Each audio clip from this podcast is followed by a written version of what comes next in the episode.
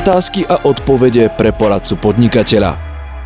Dobrý deň, vítajte pri počúvaní podcastu Poradcu podnikateľa. Viac ako 10 rokov denne odpovedáme na odborné otázky zákazníkov a to na rôzne legislatívne témy. Našim predplatiteľom odpovedáme bezplatne, ale často nám otázky posielajú aj fanúšikovia sociálnych sietí alebo návštevníci našich webov. Veríme, že viacerí z vás môžu mať podobný problém a hľadajú riešenie. Prinášame preto pravidelnú epizódu otázky a odpovede z praxe, kde vyberáme 5 najčastejších otázok na jednu tému. Dnes rozoberieme rôzne aspekty reklamy, ktoré sú často riešené v podnikaní a ich daňové hľadisko. Odpovede vypracovala odborná poradkyňa daňového centra Nadia Cígerová. Otázka číslo 1. Víno a iný alkohol ako reklamný predmet. Podnikateľ, ktorý vykonáva maloobchodnú činnosť s kozmetikou a drogériovým tovarom, kúpil 120 fliaž vína v sume 5 eur za kus, čiže spolu 600 eur. Toto víno poskytol svojim dodávateľom. Vykázal základ dane 10 tisíc eur. V akej výške sa toto víno zahrnie do daňových výdavkov a ako by sa postupovalo, ak by kúpil iný alkohol? Odpoveď? Podnikateľ si môže uplatniť výdavok vo výške 500 eur. Dosiahol totiž základ dane v sume 10 tisíc eur a 5% z tohto základu dane predstavuje hodnotu 500 eur. Zvyšných 100 eur bude pripočítateľná položka k základu dane v daňovom priznaní. Ak by tento daňovník obstaral iný alkohol okrem vína, nepôjde o daňovo uznaný náklad, pretože jeho hlavnou činnosťou nie je výroba alkoholických nápojov. Otázka číslo 2 poskytnutie reklamného predmetu v hodnote nad 17 eur.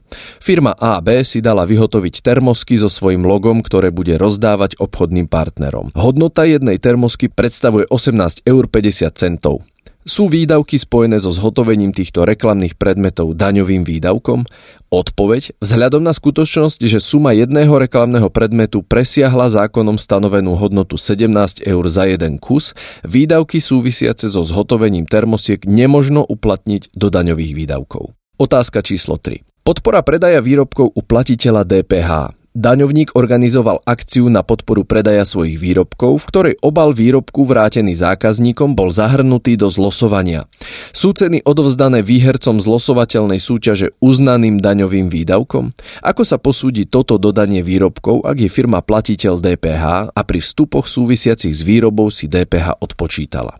Odpoveď Prostriedky, ktoré daňovník preukázateľne vynaloží na reklamné aktivity formou zlosovateľnej akcie, súťaže, náklady na organizáciu vrátane poskytnutých cien sú v súlade s paragrafom 19 odsek 2 písmeno K zákona o daní z príjmov považované za daňový výdavok v plnej výške. Z pohľadu DPH platí, že ak ide o predmet, ktorý presahuje 17 eur, mala by sa odviesť DPH na výstupe, ak si platiteľ DPH vstupy vo väzbe na túto cenu odpočítal. Uvedené vyplýva z paragrafu 8 odsek 3 zákona o DPH. Špecifické na tejto situácii je, že finančná správa vydala usmernenie, že táto DPH odvedená na výstupe nie je daňovým výdavkom, hoci náklady vzťahujúce sa na propagačnú zlosovaciu akciu sa daňovo uznajú. Ak tento princíp bude i naďalej platiť v budúcnosti, čiže ak finančná správa svoj názor nezmení, potom je vhodnejšie na vstupe DPH neodpočítať. Následne sa nemusí odvádzať ani na výstupe. Otázka číslo 4. Inzercia v novinách z daňového hľadiska. Ak chce mať spoločnosť sporadicky inzerciu v konkrétnych novinách, články s logom, je predtým z daňového hľadiska potrebné uzatvoriť s redakciou novín zmluvu o reklame alebo postačí len objednávka, napríklad e-mailom, a následne faktúra za reklamné služby? Ako sa bude faktúra účtovať? Odpoveď. Zákon o daní z príjmov sa v prvom rade odvíja od správne vedeného účtovníctva. Každý účtovný zápis, musí byť podložený účtovným dokladom. Keďže noviny vystavia faktúru za svoje služby, spoločnosti bude postačovať aj objednávka. Zmluva je vhodná na určenie bližších podmienok a má svoje opodstatnenie správneho hľadiska. Nie je však nevyhnutne potrebná. V praxi sa uzatvára ako tzv. nepomenovaná inominátna zmluva. Z pohľadu zákona o daní z príjmov platí, že daňovými výdavkami sú náklady na reklamu vynaložené na účel prezentácie podnikateľskej činnosti daňovníka. K faktúre navrhujeme priložiť aj inzerciu v novinách ako dôkaz o zrealizovanej službe. Táto inzerčná služba sa bude účtovať na účet 518 ostatné služby.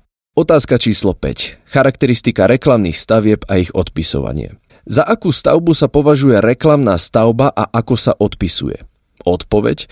Za reklamnú stavbu sa považuje len taká stavba, ktorá splňa všetky nasledovné požiadavky. Je stavebnou konštrukciou postavenou stavebnými prácami zo stavebných výrobkov, Je pevne spojená so zemou alebo, upr- alebo upevnená strojnými súčiastkami alebo zvarom o pevný základ na zemi, alebo jej osadenie vyžaduje úpravu podkladu, jej funkciou je šíriť reklamu, propagáciu, navigáciu alebo inú informáciu a je dostatočne viditeľná, má informačnú plochu v kolmom priemete na zvislú rovinu a má vypracovanú projektovú dokumentáciu pre stavebný úrad. Reklamné stavby sa odpisujú podľa toho, či je informačná plocha menšia alebo väčšia ako 3 m štvorcové. Drobné stavby, informačná plocha menšia ako 3 m štvorcové sa odpisujú v štvrtej odpisovej skupine a teda 12 rokov. Reklamné stavby, na ktorých je informačná plocha 3 m štvorcové a viac, je možné zaradiť medzi ostatné inžinierské stavby, inde neuvedené, trieda 2420, čo je šiesta odpisová skupina a doba odpisovania 40 rokov. Ďakujeme za pozornosť, počúvali ste podcast Poradcu podnikateľa.